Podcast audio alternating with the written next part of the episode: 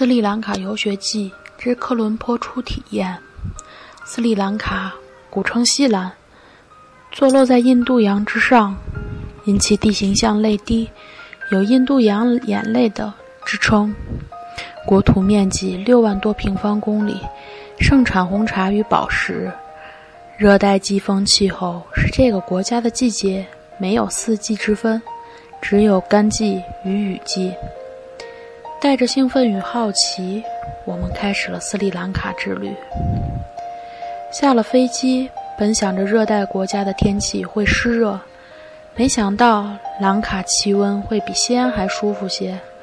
出了飞机场，略带咸涩的海风迎面而来，坐飞机带来的困意顿时全无。从机场到住处大概有半个小时的车程。道路两边都是矮小的房屋，突然有种错觉，是自己走在了西安的近郊。直到看到路口的佛像、基督像等，才真正感受到这个宗教国家的气息。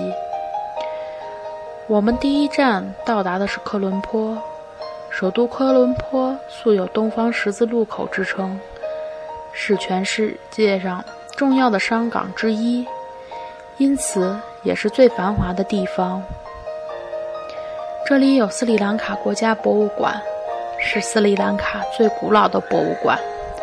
这里罗列着斯里兰卡从图腾崇拜开始的各种历史时期的文物，象牙雕刻的梳子，中国贸易的青花瓷，佛像的石刻。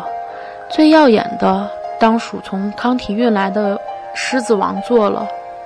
看着金光灿灿的王座，蓦然感觉，曾经的历史条件下，人们做出这样的东西，也是一件伟大的事情了。